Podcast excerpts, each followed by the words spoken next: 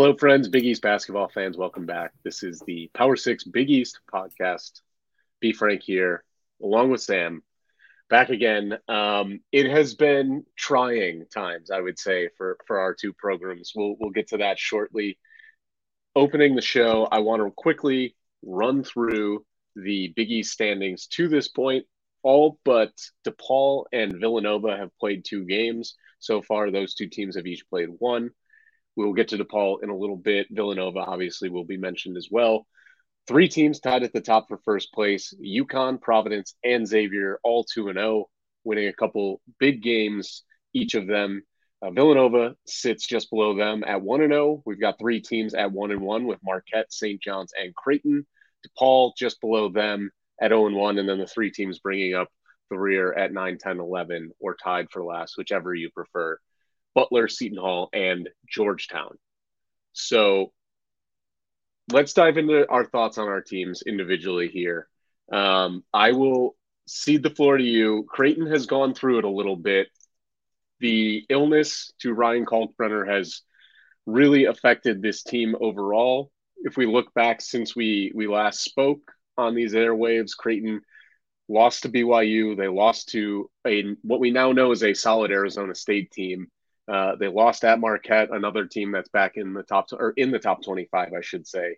And then they finally got back on track when Kalkbrenner returned, beating Butler. Um, we, we talked about some of the fears that Creighton fans might have or the worries and concerns that they might have. Has has that really manifested over these last four or five games, or have you seen a completely different issue? Because I, I have my thoughts. I want to hear uh, from your inside perspective.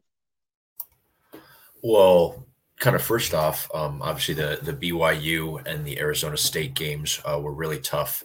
Uh, Creighton now has, after losing six straight, has uh, got off the schneid last night um, as we're recording against Butler, which is huge, which makes me a lot more chipper than I would have been otherwise, even if it was like a single digit yep. win.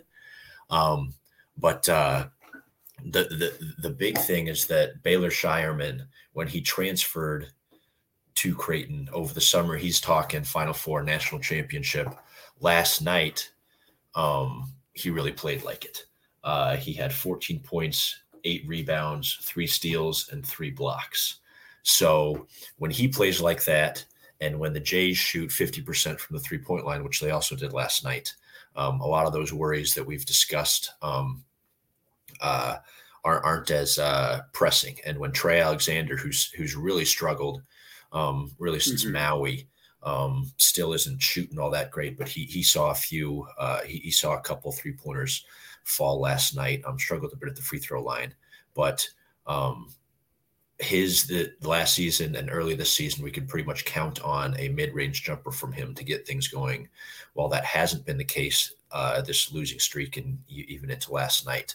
Um, We've gotten some phenomenal production from the five man, whether that's Frederick King, who we'll talk a little bit bit about later, or Ryan Kalkbrenner, who returned last night to shoot eight of nine and really didn't even look like himself, but a 65, 75% Ryan Kalkbrenner is still one of the more formidable big men in the conference. Mm-hmm. Um, so uh, last night, what, 18 point win, still committed 15 turnovers.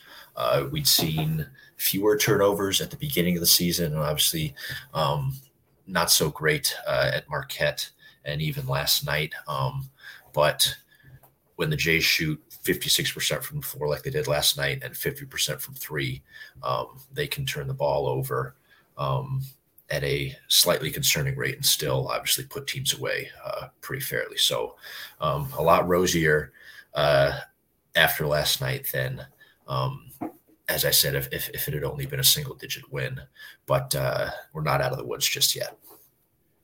Yeah, I think you bring up a couple really important points. Um, Baylor Scheierman is certainly like an X factor guy. Frederick King is young. He's learning. He's he's doing what he can in the role. Uh, it's impossible to fill the shoes of Ryan Kalkbrenner. We're talking about the reigning Big East Defensive Player of the Year, a guy that is in the conversation for one of the best big men, not only in the Big East but the entire country.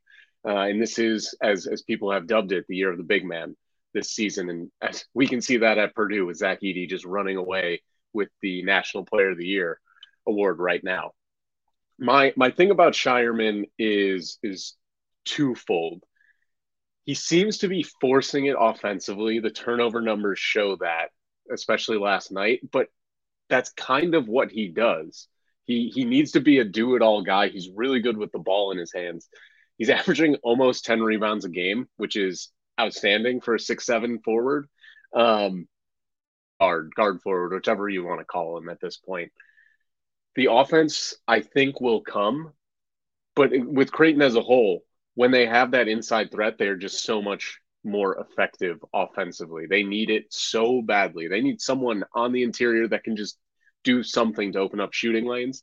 Uh, last night, I think, was more of how we expect to see this team play. Only 16 three point attempts, which is really good in that regard. I think they got too reliant on the three for quite a while. Um, if Scheierman can continue to step up and improve, it is a big step up in competition, but I think you're going to see this Creighton team flourish, or he's going to flourish as they, or they'll flourish as he continues to improve. Third time's the charm there. Frederick King getting big minutes is is huge. He's going to develop. He's going to become a guy that is reliable. I don't think Creighton is a good team without Ryan Kalkbrenner. It may be harsh, but I just I haven't seen from them. Defensively, they are shambles. They are absolute mess on the defensive end. And I saw this personally with Seton Hall. We we went from seven foot two Roe Gill, who was a shot blocking fiend, to seven two Ike Obiagu, who also blocked a ton of shots over the last, I don't know, four or five years. This season, height is a huge, huge issue. And you can tell when those guys are out of the lineup that defense is different because more often than not, you're not trying to beat your man to the spot. You're trying to force him into the lane so that you can alter a shot. Whereas without your big man, and this feels similar for Creighton, without the big man, it's very difficult because you don't have another shot blocker on the roster at this point. Kaluma kind of can do it. He he's just a versatile freak athlete. Like I love that guy. I think he is by and far the best player on this team. Um, but without Kalkbrenner, like the defense just it, they need to get more in sync, I think, and and and they're just missing out on that presence interior uh, presence on the interior. But if they maybe are a little more aggressive defensively, put a little more pressure on the ball, that might help them out. Yeah, and last night was one of the more impressive defensive efforts. The team blocked eight shots. Um, Scheierman had three, Frederick King had two, and Kalkbrenner had two, and they all seem mm-hmm. to be at pretty large moments. But it's not just as you said, we can't really rely on block shots outside of Kalkbrenner and then maybe King, and then as you said, Kaluma when he makes an athletic play chasing the guy down. Um, but it's the shot altering. Last year, when Creighton was maybe averaging closer to 70 points a game, their defense was as stout as it's been in the Greg McDermott era because they could funnel everything to Kalkbrenner. And even before he was out, I think he but before he came back, he was averaging like 1.8 blocks a game when last year he was averaging like 2.6. And even that, and he he likely had the illness, the non-COVID illness, um, while he was still playing a few times, and he he was just getting beat time and time again against Nebraska, especially. Um, but keeping him healthy, uh, he, he, is their defensive identity. Um, yeah, Trey Alexander's athletic out on the out on the perimeter, as is uh, Arthur Kaluma. Um, but something that Ryan Kalkbrenner does so well is play defense without fouling, mm-hmm. which you cannot put a huge enough value on, especially as a big man. So yeah, the um, the, the, and and this was out with last night was without Shereef Mitchell, who's the Blue Jays arguably best on ball defender.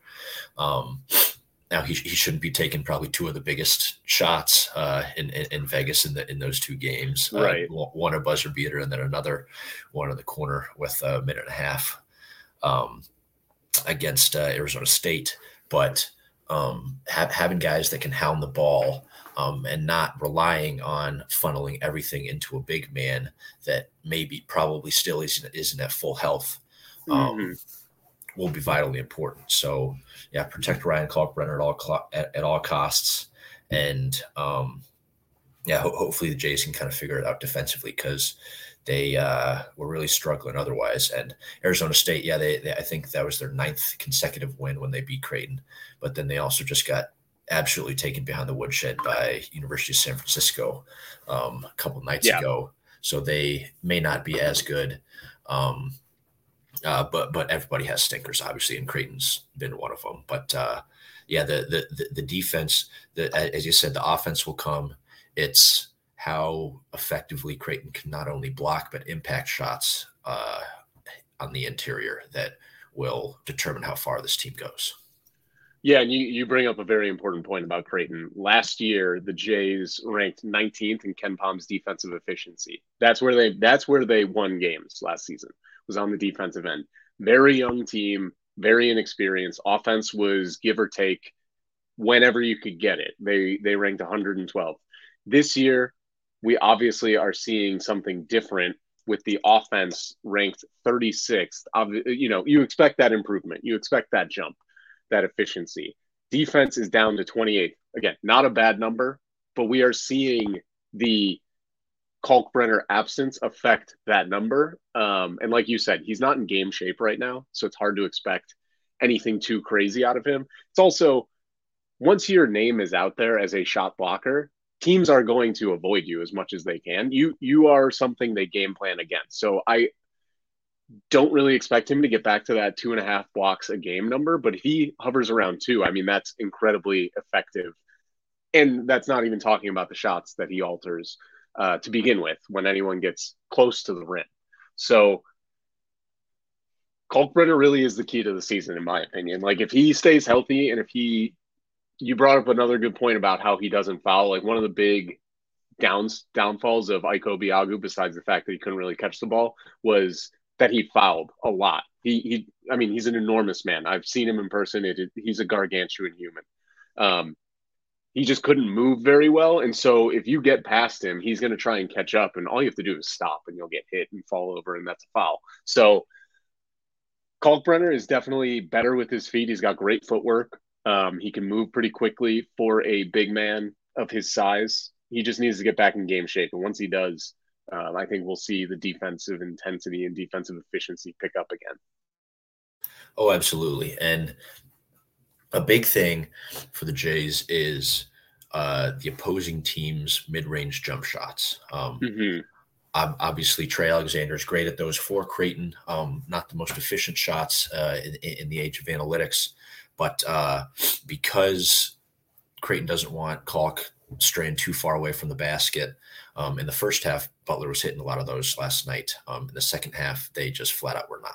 So, but again, that's that's affecting shots. If he if he can at least get a hand up, even with, I think Simas Lukosius ended up being three of ten. Um, mm-hmm. he, he, struggled a bit. Chuck Harris was uh, six to twelve, but couldn't really ever get going, um, w- which was big. But yeah, the the the, the Creighton will score. It's just how committed they can be on the defensive end and getting stops when you need to get stops. Uh, yeah, will be huge for this team going forward. One hundred percent. Um, any final thoughts on the Jays there, or sh- should I shift to uh, a less bright topic in the Seton Hall Pirates?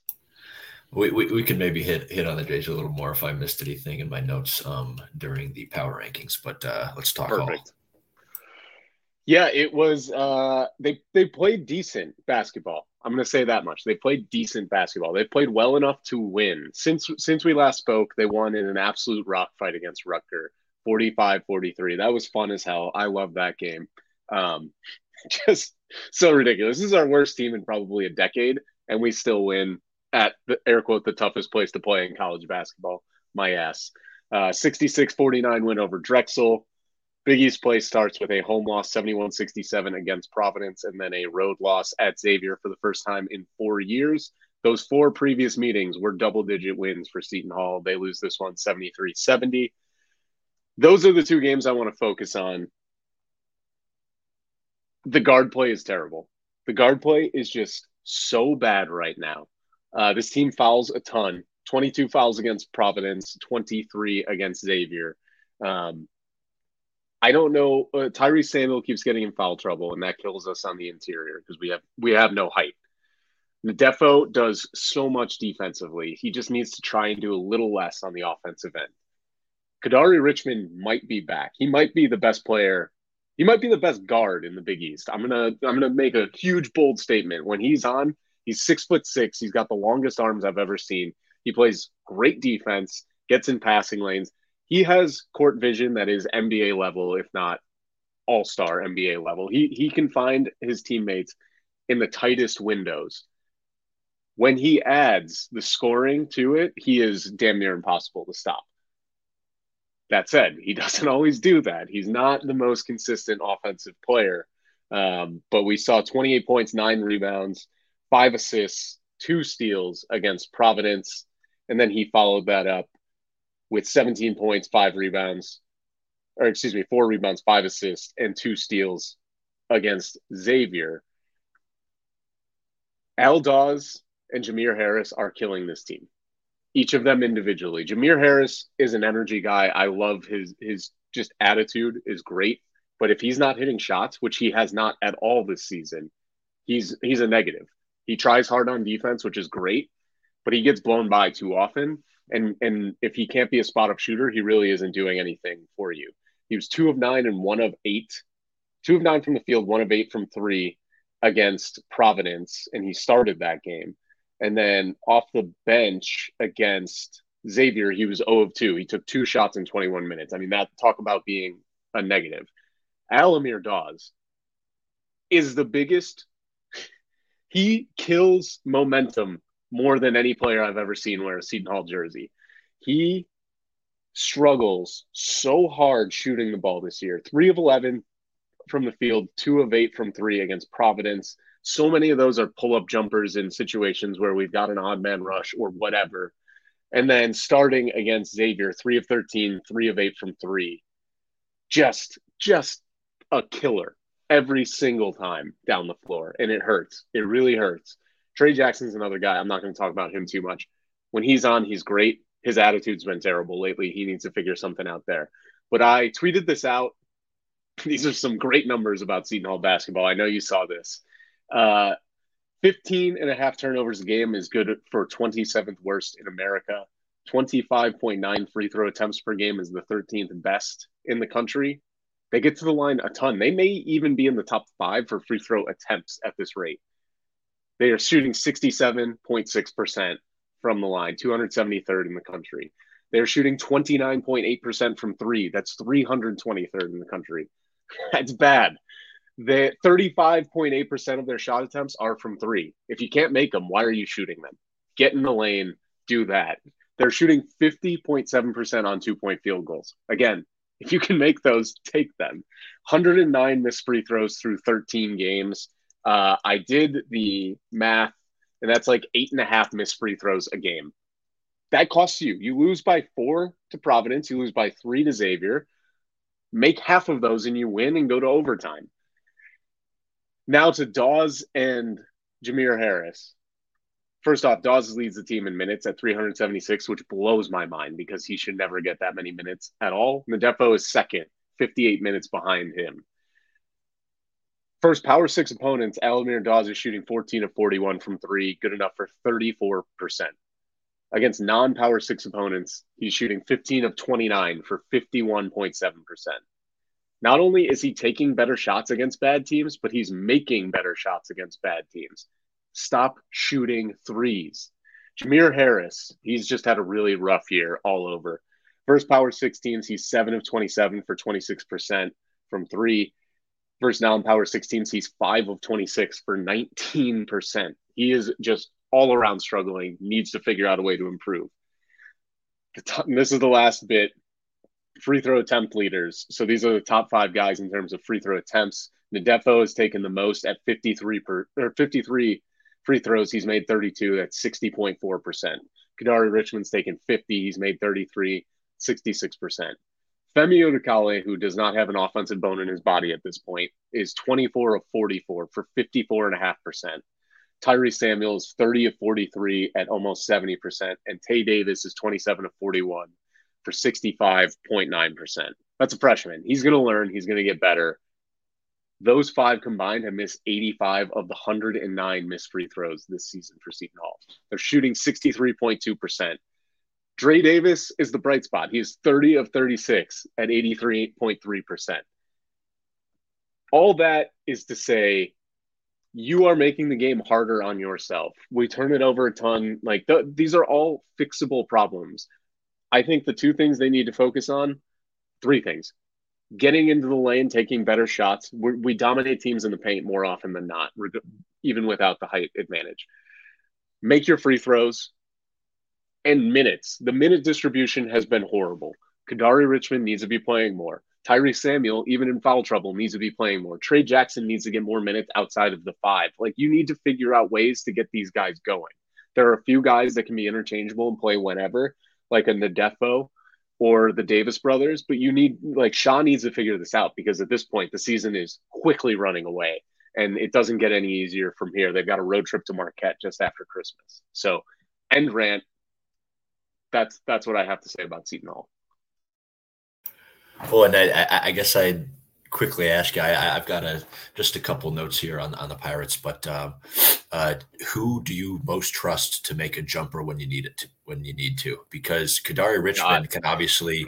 You got a lot of guys that can get downhill and mm-hmm. get to the free throw line, but as you said, in close games when you're missing eight and a half free throws a game, that's the difference in your first two conference games. Um, and when you're, it, it, they're obviously down versus Providence and Xavier. But when you're yeah. up, if teams know that only one guy on your team shoots over 80% from free throw, they can just yeah, hack anybody they want to. So, mm-hmm. it, um, kind of going back to my question, who do you trust to make a jump shot in a big moment? A jump shot. Well, if late game, I want the ball in Kadary Richmond's hands. It happened against Xavier, and it, it, he stumbled and fell out of bounds. Basically, unfortunate happening, but he's the guy I want to have the ball in their hands. If I have to pick one guy on the roster to make a shot, maybe Dre Davis. Like he has a mid range game. I think he's the one, but we've already seen that Sha is going to go to, he went to Jamir Harris down the stretch, or he went to Jamir Harris on the, the game tying attempt. Uh, he went to Al-Amir Dawes. Uh, he says it, the play wasn't for him against Providence, but it clearly was a drive and dish. If Tray Jackson plays with a better attitude, I would give him the ball though, because he can score from all three areas. He's big enough to get his own shot off. Like him or Dre Davis, I think. And I have no confidence in either guy. Fair enough. And then uh, the second thing is, um, do you know how many times Seton Hall has scored 80 points this year and against who? Oh God, I would guess twice and once against Monmouth, and the other probably against Lincoln. So it's three. Okay. Um, St. Peter's, Wagner, and Lincoln. God, three impressive stuff. Yeah. You know, just some high quality competition that we're playing well against. Yeah, and obviously the Shaheen Holloway kind of bread and butter, especially last year at, St. Peter, was kind of running the pace, um, making teams play kind of ugly. And mm-hmm. um, because of the talent disparity um, in their uh, NCAA tournament run, they had to play stifling defense and basically take good shots, which St. Peter's did a lot. And then that having Doug Edert and a few long range threats helps out. But yeah. when you don't have three point shooters, but you're shooting over 50% from two, there's still not much of a re, not much of an excuse to not have put on put up 80 points versus a quality or a power six opponent. Look, you're preaching you're preaching to uh, the choir at this point. Or I don't know. It's just frustrating to watch this team who has who has talent. They can be good, and they're in all of these games. I mean, Kansas was a blowout, but outside of that, they've been in every single game. Like the Siena loss looks like a joke at this point. They could have beat Oklahoma. Iowa they struggled with, but they they've been around hanging tough with a lot of these teams. They got to figure it out quick because it's Marquette, St. John's, and then at Creighton, and we play horribly at Creighton, as you're well aware. Yeah. Um. So, kind of go going into uh, power rankings. Uh, this week, um, or, or, or, this episode, uh, it's, it's kind of been a little discombobulated having two separate rankings. Um, we're kind of going back to uh, if you're a longtime follower of our follower of our uh, Big East coverage, um, mm-hmm. when we've blogged the power rankings uh, the past few seasons, we've just combined them. Um, so uh, we'll kind of start off um, there. Obviously, uh, top top of the table right now is UConn. They're still undefeated, um, 13 and 0. They hung 114 points on LIU and then um, turned it on against Butler in the second half and route to a 22 point win. Um, Adama Sanogo just went off that game, had 27 points, got more or less every rebound that he wanted to. Um, and they might have looked past Georgetown a little bit, but they still won by 11. Um, uh, Joey Calcaterra was a huge spark in that game, um, yeah. scoring 14 points in just 17 minutes. Um, and um, at the beginning of the year, we thought it was uh, UConn, Creighton, and everybody else. Now it's really just UConn and everybody else chasing it. Yeah, the middle of the Big East is going to be very tough. I think they're like Villanova fits in that group now. Creighton, I think they're they're more the upper of the middle tier, but you got to play and win the games at this point. Um, so yeah, really, every two through nine, I think, is wide open. Like any team can finish in any of those spots. DePaul and Georgetown are clearly the bottom of the league, though. Absolutely. Well, and and Georgetown, they're obviously 0 2 in conference play, but they've hung kind of like surprisingly tough um, uh, in, those first conference games. And mm-hmm. only obviously there's no moral victories for a team that's five and eight, but only losing to uh, to uh, UConn by 11 points is um, obviously not something yeah. you hang your hat on, but um, they were in are, it. I think is the thing to say. It, they, it, they, played well. Exactly. There, there's a lot of teams that are going to lose to UConn and have lost to UConn by more than 11 to this mm-hmm. point already. Just as Florida. Yeah, absolutely.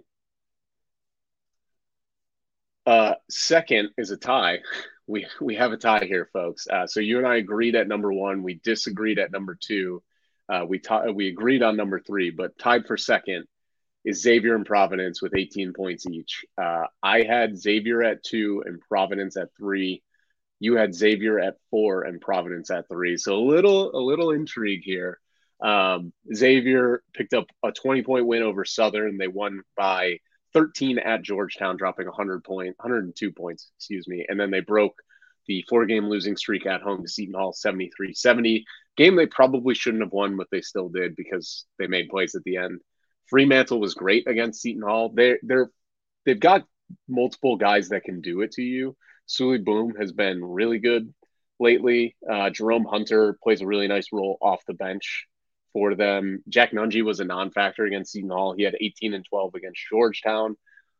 They're just they, they have a lot of weapons. They have a lot of different pieces that can beat you a lot of different ways, and that's why I think Xavier Xavier can absolutely be the team to challenge UConn at the top of the league. Absolutely, and and you ran through that without even mentioning Colby Jones, who yeah. is yeah. incredibly talented and but doesn't need to shoulder as much of the load this year. Yeah, at, at, at four positions, they can match up with virtually anybody. Um, so I, I had him a little little a little lower just because of struggling with Seton Hall, and mm-hmm. just to be totally transparent. Um, obviously, we're not going to pretend not to be biased, but um, yes, I, I, I, hate Zach Freemantle, and I'm not that big a fan of Sean of Sean Miller. So, while they they, they probably deserve to be uh, in second all by themselves, that's why. Um, but here they are tied for second anyway. So they're the second team we're talking about. Yes, and then Providence is the other team. They beat Albany by a lot, 93-55. Uh, then they beat Seton Hall on the road to open Big East play, 71 67. Another game, they were down nine at the half, showed great resolve to come back, really controlled a lot of the second half. And then a double overtime thriller over ranked Marquette, 103 298. It's the Bryce Hopkins show. He was unbelievable in the second half against Seton Hall. He was absolute nails in the game against Marquette crazy thing to me is the free throw disparity in this game 49 attempts for the Friars, 19 for the Golden Eagles. That is the difference in winning and losing a ball game. Uh, it's very tough to win when you're getting called fouls almost two to one against, and, and that's what Marquette found out. Your guy, Tyler Kolek, had a great game, 29 points. We'll get to Marquette in a bit, but Bryce Hopkins, 29 points, 23 rebounds, eight on the offensive end, eight of 14 from the field, 13 of 18 from the free throw line he did a little bit of everything in this game to get the job done. Uh, really, just an impressive performance. And then Ed Croswell has been awesome the last couple games as well. 20 points against Marquette in 40 minutes, 21 points, nine rebounds, three blocks against Seton Hall in 31 minutes. He really is starting to round into form and be a formidable figure in the post for the Friars. Well, the the, the luckiest team in the land last year um, yes. has kind of picked picked that up right away. Um, stop me if you heard this before, but Providence is winning close games for one reason or another. Um, uh, as you said, and I'd be interested to know nationally, but Bryce Hopkins, we have been talking for weeks and mentioned him multiple times. Um, mm-hmm. I, I, I, Google had him listed as a guard, um, so I, I, think I mentioned that he was a guard in a previous episode, but kind of like Baylor Scheierman, guard forward. He's much more yeah. of a forward. Um, he can play two through four, basically, depending exactly. on what the lineup looks like. Yeah, but he he is if if the if if the Big East bias or, or the East Coast bias were still alive at college basketball, he'd be on some dark horse um, Naismith or Wooden Watch lists, um, mm-hmm. which he's he isn't on, but should play himself onto. Should he keep playing like this? Um, he's just been absolutely phenomenal, and because he's not a center, there aren't a whole lot of players in the Big East that can match up physically with him. I'm really interested to see how he does against Arthur Kaluma. Um, but yeah. obviously, to this point, there not a whole lot of people can guard him. yeah, I thought Ndefo was going to cause him some problems. I thought Dre Davis could give him some issues when when we played, and that just was not the case. He he was able to get his own shot, create space. He does it really all over the floor. He had 24 and 10 against Seton Hall. Like he just he found ways to make shots. He hit a couple threes. He's not he's not the best three point shooter, but he can stroke it from deep. It, he's just a mid range, back to the basket. Like he can play at all three levels and he can score in a number of different ways. But he's really good slashing to the rim. He's really good cleaning up on the offensive glass. He's really good in ISO. He just does so much in so many different ways. Yeah. Well, and typically Ed Cooley teams aren't putting up 100 points in conference play. Um, so that that that's what should worry opponents this year is that um, not only is it Hopkins, as you said, Ed Croswell, Devin Carter added 30 points in the Marquette win. Yeah. Um, Jared Bynum added 16. Um, Alyn Breed is playing pretty darn well off the bench and has scored in double figures in a handful of games this year as well. Um, Providence is a force to be reckoned with, and um, obviously they're probably going to end up winning some uh, grinded out ugly games, but they can score with Marquette um, and if you can score with Marquette, you can score with just about anybody. Yeah, I I don't know what to feel about Providence yet. I think they got lucky to get out of Newark with a win. They lucky not in the sense of last year. I like I, I think Seton Hall kind of threw that game away. Marquette, a lot of things happened. I would love to see that if they're you know if they're sitting in this spot come January 23rd, then I think credit where credit's due is is the saying. But at this point, I'm a little hesitant to kind of crown Providence as a contender in the Big East just yet. Like it's hard to say when they're the one of three two and O teams, but I, I I need to see a little more. Um, but yeah, as we work our way down now in fourth place, Villanova. This is a team we we varied on pretty drastically. You had the Wildcats at third. Excuse me, I had them in fifth. They've got wins over uh, Boston College, 76. They beat St. Joe's by seven, and then they handled St. John's pretty well in a 15 point win there. What do you like about this Villanova team? Cam Whitmore returning.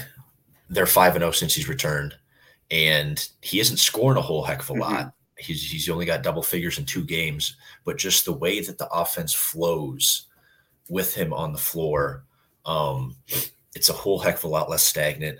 Getting the younger Arcidiacono off the floor um, uh, is probably a good thing um, for this Villanova yes. team.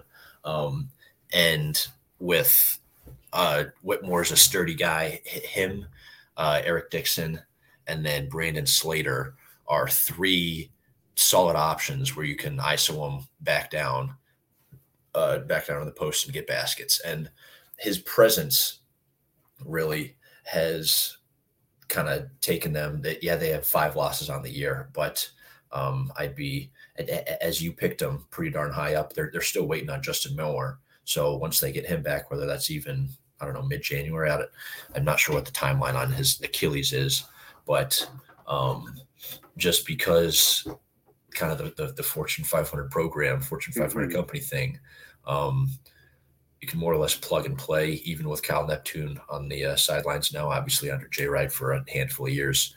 Um, putting an NBA talent on uh, on a roster with such well coached players uh, has made a big enough difference. Obviously, that they've won five straight. They're not blowing anybody out of the water, but good teams win close games and can pull away slightly at the end, and that's what Villanova's doing. So that's what I'm seeing out of them.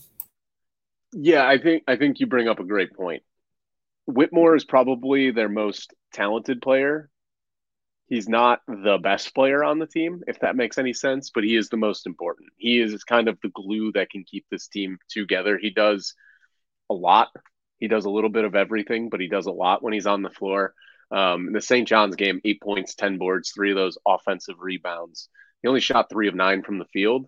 But when you pair him up with a guy like Jordan Longino, with a Caleb Daniels, with guys that can hit from outside, Eric Dixon, Slater, whoever it may be, you get those second chance opportunities. That's where Villanova can absolutely kill you. And that's what we've seen them do time and time again. Um, he just shores up their their interior, make sure they can kind of close out, rebound well. One thing that Villanova has really struggled with over the last couple of seasons, even with some some better big men, really it's just one or two guys that they have in there. But yeah, you're right. They they have looked good since he's returned. They need to keep this going because they've got a lot of a lot of work to do and a lot of uh, a big hole to dig out of, I guess I should say. And their net ranking is not great. Their resume is not great. They, they've got a lot to do here. So as he continues uh, to improve, this team will get better and better. They're not a team I want to face anytime soon. Actually, probably sooner than later because they're going to be better later in the season. But either way, it's a it's a losing battle. So I uh, I had Villanova a little bit lower, but I can see why you you put them up there, peaking or they're they're improving pretty quickly with Cam Whitmore back in the lineup. And this next week, we'll get into this later with games to watch, but this next week will go a long way in legitimizing. Mm-hmm. Hey, do they deserve uh, to be fourth um, uh, in our power rankings? Yeah, absolutely. Uh, fifth is Marquette. This team we were pretty close on. You had them fifth. I had them fourth. Um, I put them up there because it's hard to win at Providence. Double overtime, all the things going against them. Two to one in fouls. You know, minus seemingly a hundred in free throw attempts. They're still in the game late, finding a way uh, to keep on. They beat Creighton by 11. They beat Notre Dame by 15. I don't think Notre Dame's very good, but they they have a win on their resume. Um, this is just this is just a hard nosed like talented Marquette team that has multiple guys that can beat you. Um, so there, I'm not looking forward to playing them. I can tell you that much. This is uh, this is a team that should give us some some big problems, and we've really struggled in Milwaukee lately. But yeah, I, I like what Marquette's doing. I think Shaka's got a team that's that's well set to finish in the top half of the Big East. Um, and really, they will go as far as their big men can take them because when they're on, they're they're a hard team to beat because they've got the guard play. Mitchell Jones, Kolek um, are all there ready to roll. It's the forwards can Prosper continue to play well. Can Ighodaro uh, be a good supplementary piece or complementary piece, excuse me, to him, and can they can they rebound well?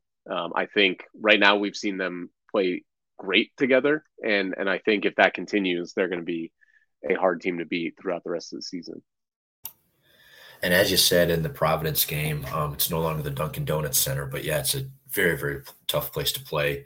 Uh, Tyler Kolek grew up uh, what within a half hour of that place and had the game of his life. If he doesn't foul out, we're maybe talking about a different result. And uh, flipping where Marquette and Providence are uh, in our standings. As you mentioned, Oso Ighodaro um, really coming into his own, um, kind of could do whatever he wanted physically against Creighton and uh, shoots nearly 65% from the field. So, as you said, they're, I, I think that they're like 300th uh, as far as like experience. They're a very young team, but kind of like Creighton was last year, um, a very young team. Uh, they they seem to be ahead of schedule.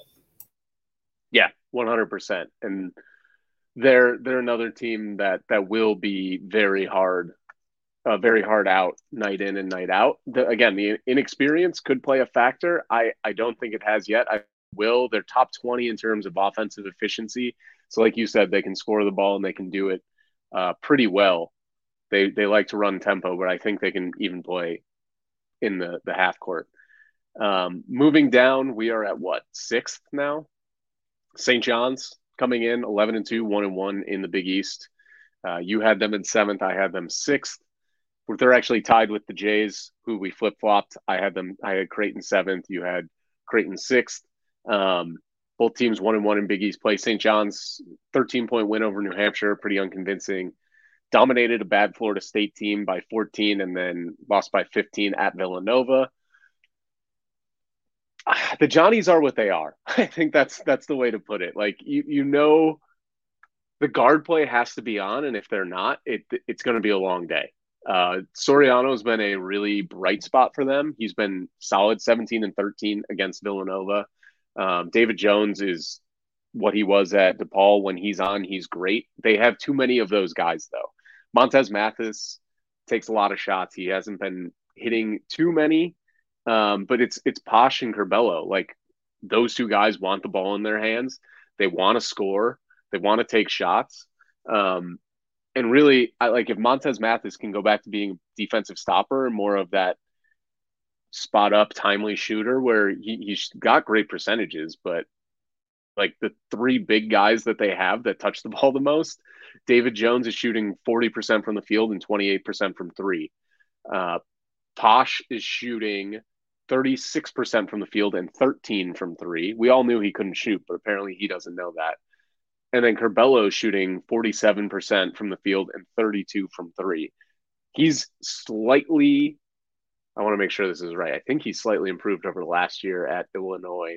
Um, in turn, he's greatly improved. Excuse me. He shot 18% from three last year at Illinois. He's shooting 32 now. He shot 32. He'll be shooting 47. When he gets in the lane, he can facilitate really well. The problem is, like we've said the entire time, they've got three ball dominant guys that always need to have the rock in their hands. And when that doesn't happen, things get really stagnant fast.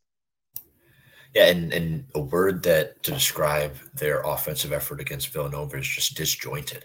Mm-hmm. Um, no real rhythm. Um, I, I, think it's been a while. So I, Curbelo scored 14 against Florida State, but I, I don't remember a game um, where both he and Posh Alexander scored in double figures. And I, I, just said that that's because of there's so many ball dominant guys on the roster.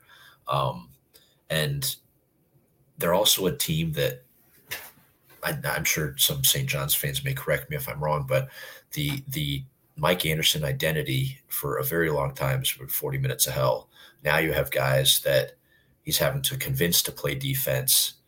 Um, obviously, Posh Alexander is very uh, is a defensive stopper, um, but guys that are more bought in on the offensive end and not necessarily bought in for the team, but bought in for themselves. They just said with the ball dominance. Um, that basically their their entire lineup plays with. Um, so they're they're they're an odd team, as you said. They are what they are. Um, it's it's tough to uh, kind of put a pin in them um, and understand what you're going to get night out, night in and night out from them. They love tempo, and like I think I think that's the exciting part. If you're a player, the the not exciting part is the fact that in order to play with tempo, you need to be pressing the entire game, and like it does wear you out. That's for sure. And so I think some of this maybe comes down to that. They're sixth in tempo on KenPom.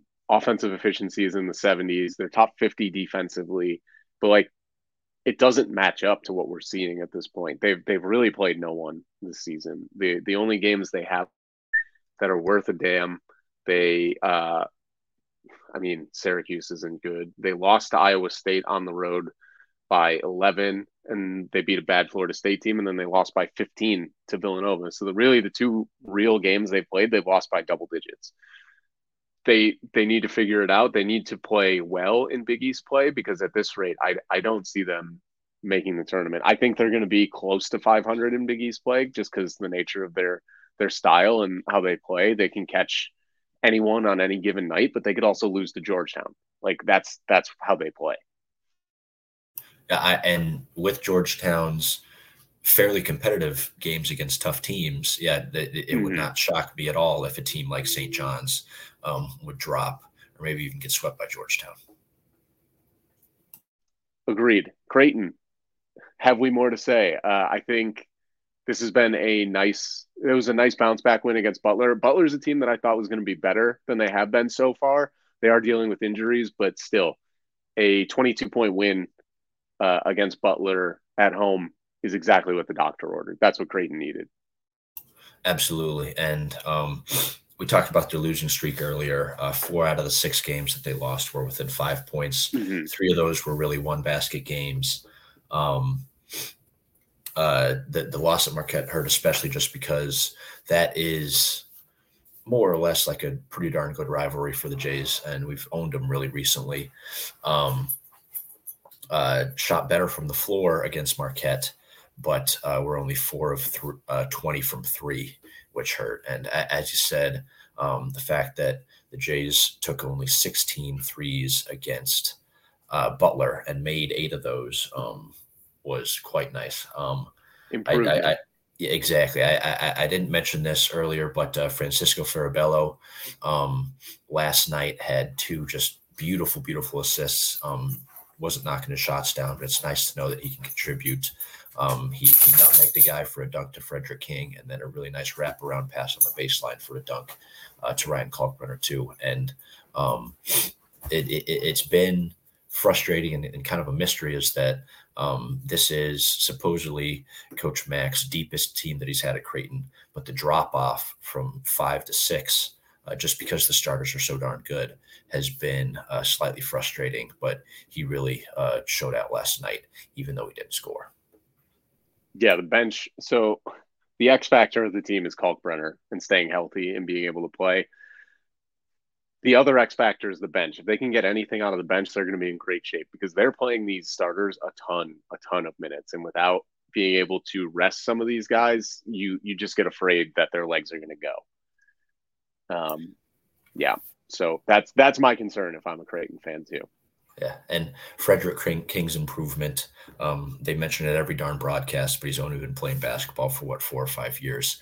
Um, he and Farabello uh, are the really nice six and seven um, that Creighton needs to perform. Um, Mason Miller uh, gave some, gave us some good minutes last night, and hopefully Shereef Mitchell um, isn't out for too much longer too, because he's a pretty darn good defensive stopper. But uh, we've beat Creighton to the ground, so um, uh, next, we've got Butler. Um, uh, we agreed pretty, on this one. We did, yeah. Um, uh, uh, disappointed that uh, they've lost their first two. Obviously, losing to Creighton and UConn um, is nothing to uh, be too ashamed of, but the fashion in which they did it. Um, yeah. Kind of ha- hanging close in both first halves and then really getting beat uh, pretty handily in both second halves um, was disappointing for a team that um, uh, we'd rated, rated pretty darn highly uh, previously. Um, it doesn't get any uh, any easier as they host Providence on the 29th, but uh, that is a game that Hinkle Magic could strike the Friars, and their luck may may just run out. So, um, Chuck Harris uh, who has poured in 32 points in a game this season, had trouble getting in rhythm um, against UConn and Creighton. Uh, I think it was four of 14 against UConn and then six of 12 at Creighton, which is pretty darn good. But um, especially on a team that lacks a fair amount of depth and has still yet to get fully healthy, um, they're probably wanting him to score uh, upwards of 20 points a game. Yeah, the scary part is the offense kind of these losses They've lost five games this season. The most points they've scored in in any loss is 62, whereas they've scored 71 as their lowest point total in their wins. They when the offense is clicking, it sounds stupid to say, but they they win. They scored 46 points against UConn, 56 against Creighton. Nothing was going. They they need to find ways to get easy buckets, and until they do that, they're going to struggle. So Providence may be what the doctor ordered because of the fact that I think you can get into a little bit of a a scoring matchup with them. I mean, if Seton Hall can score almost 70 points on them, then anyone can because our offense is just abysmal. But they need to get back on track. They need to find a way to to create better to create offense and to create better offense. Bottom three, Seton Hall at nine. We both agreed on this one as well. Uh, we've talked about it quite a bit. Just two disappointing games. They need to clean up free throws. They need to clean up turnovers, and they need to figure out their rotation because right now the minute the minutes aren't working. They need to give guys minutes that are going to be effective on the floor whether that's a Jaquan Sanders, whether that's getting Tae Davis some more time, whether that's making sure Tyrese Samuel's on the floor, something, something needs to be done. I wouldn't have anything to add, and um, uh, we we kind of waxed poetic a little bit about Shaheen Holloway on the last episode. Um, uh, what are your feelings after these past couple games? it's it's all a learning process i think like he, you know this is his fifth year as a head coach in college basketball this is his first at a major conference um, he really didn't see success at st peter's until this last this past season and even then it was like he got, he got lucky that iona lost in the mac tournament and, and they were able to get through you can see how bad he wants it. You can see how he wants this team to play. I think there's still some guys that haven't bought in yet. Um, th- there's just a lot of work to do, and I think it's early. Like it's too early to judge him, but at the same time, like he inherited a roster that only had what three or four holdovers, but of those guys, they are supposed to be like core contributors, and they like Tyree Samuels held his bit. Everyone else really. Kadary Richmond is now turning it on, but everyone else has really struggled. Um, and whether that's lack of buy-in or belief or whatever it is, he needs to figure out a way to get everybody going um, because that's his job. His job is to figure out how to put his guys in the best position to win. And even if that means benching or or maybe not playing as many minutes for a guy like Al-Amir Dawes, who is his guy, like he brought him in, he liked him, he was recruiting him out of high school to Seton Hall. Like even if it means not giving him as many minutes for the better of the team. Like you got to do something. You, something needs to change. Basically, is is what I'm saying. And until Sha realizes that or learns, like we're we're just going to be bump, running our head into a brick wall over and over again. Uh, next, the bottom feeders. Uh, we had a tie for tenth, technically. Uh, Georgetown and DePaul. Um, Georgetown, obviously, we mentioned uh, lost to Syracuse, and then hung tough for watched the game with Xavier and UConn, but um, really got outscored by Xavier. Uh, we, we mentioned Souley Boum just went off in that game, um, but this team just can't really get stops when it needs them. Um, all starters were double figures against UConn, and four out of five were against Xavier, but the defensive end has really been their Achilles heel. Achilles heel. Uh, Primo Spears can really fill it up. Um, in their last five games, he's got 18, 18, 22, 22, and 19 points. Um, not an inefficient scorer, um, but can go get a bucket when they need them. Um, and obviously, uh, to pick off conference, to start off conference play against such, such tough opponents, I don't think any Georgetown fans were uh, expecting them to win either game. Um, but they, they they've shown promise. Um, but I'd imagine that they'll be close to this slot for the remainder of the season. Yeah, they Primo Spears is a guy that can go make a shot, which is big. They need something like that. They they just don't play defense. The depth also is a huge issue for Patrick Ewing. He can't really go to the bench and pick anyone out that he can trust outside of the starting five. That's kind of been the the mantra or the mo for Ewing's team since he's uh, been at Georgetown. Defensively, I just had the number. Let me find it. Georgetown is uh, if I could spell, it would pop up. They're 258th in terms of defensive efficiency in KenPom, top 100 offensively. Neither of those are a surprise. We know what their issue is. Um, they were competitive, which is why I put them 10th instead of uh, 11th, like I did DePaul. DePaul lost by 38 to Northwestern. You can't do that and expect me to not rank you dead last. Like Chase Audige and Boo Buie beat or tied, excuse me, DePaul. It was 45 45, those two players versus the entire DePaul team. 16 of 52 from the field, 6 of 21 from three, 7 of 9 from the free throw line. Believe it or not, DePaul is one of the shooting teams in America. So keep that in mind because if the Blue Demons get a lead in the conference game, there's a good chance that they're going to close it. Uh, 22 turnovers. They just they struggle all over the floor. Offensively, they're fairly efficient. They're right around 100. Defensively, they they have a couple issues, but it's it's really two or three guys, Gibson, Johnson, and Penn. And and if any of those guys are off, that the, they have no chance to win any of these games. Yeah, and Javan Johnson uh, laid just a flat egg against Northwestern. Uh, he scored mm-hmm. 19 in the Duquesne loss, but um, was just nowhere to be found against uh, Northwestern. And as you mentioned on the B Fox and B Frank show, in those obnoxious city Connect jerseys or whatever yeah. Northwestern was wearing. Um, and uh, yeah, in, in, those two losses, they shot uh, 30% from the field, which you won't win a whole lot of games do, uh, doing, this, even if you're making a fair amount of your free throws. Yeah, I mean, there's a bright spot for DePaul, but that's about it. Um, that's the power rankings. Thank you all. Um, we will go through best and worst stretch since it wasn't a week since we've last spoke. It is it has been a stretch. Um, who had your best stretch throughout that run? Um, I put uh, Villanova. Um, best maybe isn't the isn't the uh, word for it, but most comforting really. Um, five wins in a row. Definitely um, the most needed. Exactly. Don't count them out just yet. Um, uh, as we alluded to earlier, their trip to UConn on the 28th will go a long way in determining just how back they are. Um, Dixon, Eric Dixon versus Adama Sanogo will be a blast.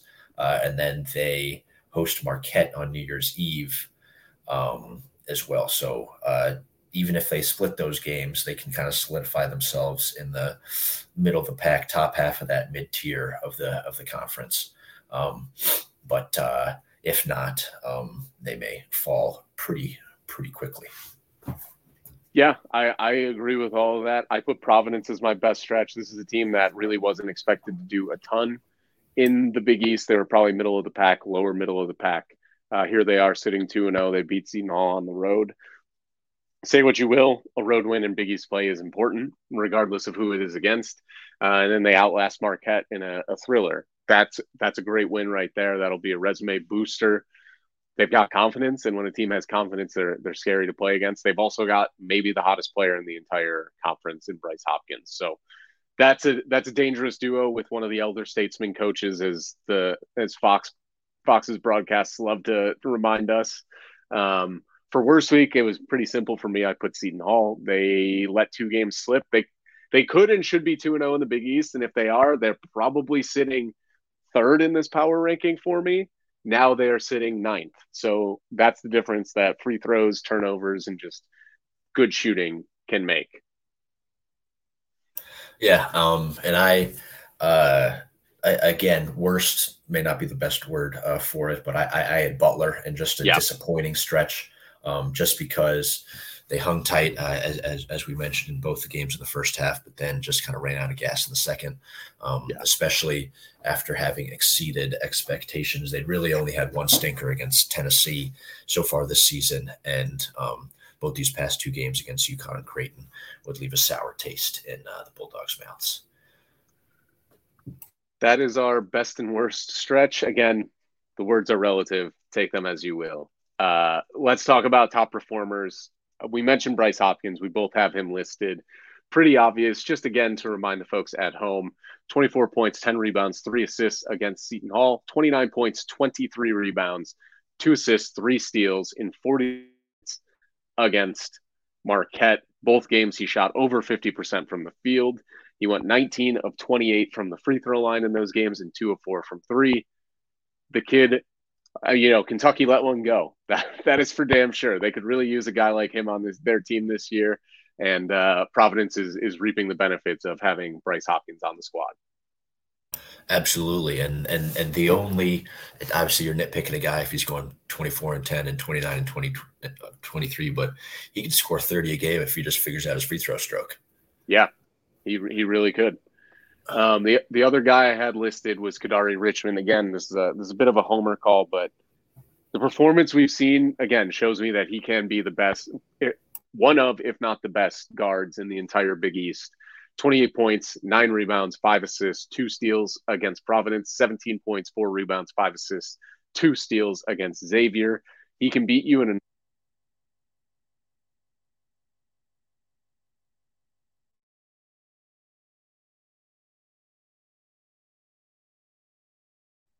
he's a very tough guy to, to cover and beat. So that's why Kadary Richmond is my one of my players of the week. Uh, moving on to, uh, I mentioned how much I may not like him uh, previously here, but uh, Zach Freemantle um, uh, went for 17 and 6 at Georgetown and 23 and 9 against Seton Hall, shooting over 60% in both games. Um, he has not shot under 50% in a game since Feast Week uh, when they lost against Duke. So he's on a heck of a run.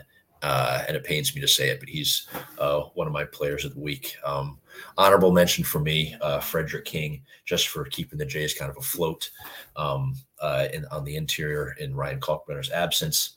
Um, after kind of getting unexpectedly thrust into the starting role uh, in the BYU game, um, mm-hmm. he was kind of struggling to get his legs under him. He went uh, for 16 and 11 against the Sun Devils um, on eight of 11 shooting and then 16 and 10 at Marquette and did not miss a shot that game. Uh, he really kept that game from being more of a blowout, uh, given how poorly the Jays played and how much they turned it over. Um, uh, he was uh, he had another perfect night from the field against Butler, um, three of three. So didn't need a whole lot from him. Um, Twenty two point win, but it was great to see that. But uh, the most encouraging portion uh, of that yesterday was he made three out of his four free throws, which, if you've seen him at the line this year, um, is a minor miracle. So uh, it, will be incredibly exciting to see him continue to develop this year um, as he backs up Ryan Kalkbrenner. Yeah, he. I mean, he's getting these minutes. It's very important for his development. You know, he and Creighton will reap the benefits of of this time uh, as the season moves forward. So as we close up, game of the week, I, I think it's obvious it's got to be Villanova UConn. Like that is that is the game to watch. The only other one I would mention is the battle for the cellar. Georgetown heads to DePaul on the 29th. Um, that that's the only other game I'm going to be really tuned into. But those are the uh, that's my top two games of the week. Yeah, and um, we got we kind of mentioned it earlier too, but. Uh, Villanova then plays uh, ho- plays host to Marquette, which will be a big day game. Um, Xavier and UConn on New Year's Eve at the Cintas Center mm-hmm. is also going to be a great one to watch. And then um, we also mentioned it, maybe a trip up from Providence against Butler on the 29th. Yeah. Um, good teams seem to struggle in Hinkle no matter Butler's record going in. I think that they said uh, last night on the broadcast that in the Butler Creighton series, 11 straight games where the home team has won. And Creighton has been pretty darn good these past few seasons, obviously, but have tripped up in a major way uh, yeah. at Hinkle Fieldhouse. So, um, only other one, obviously another homer pick, is that Creighton DePaul is the only game game in town on the day of yeah. Christmas. Um, I'm excited to, weather permitting, uh, get to that one. So, um, should be another fun week in the Big East uh, with some very marquee matchups. That is our show. Those are the games to watch thank you all for joining us. Have a very Merry Christmas. Happy holidays. We will see you probably before the new year, but if not, happy 2023.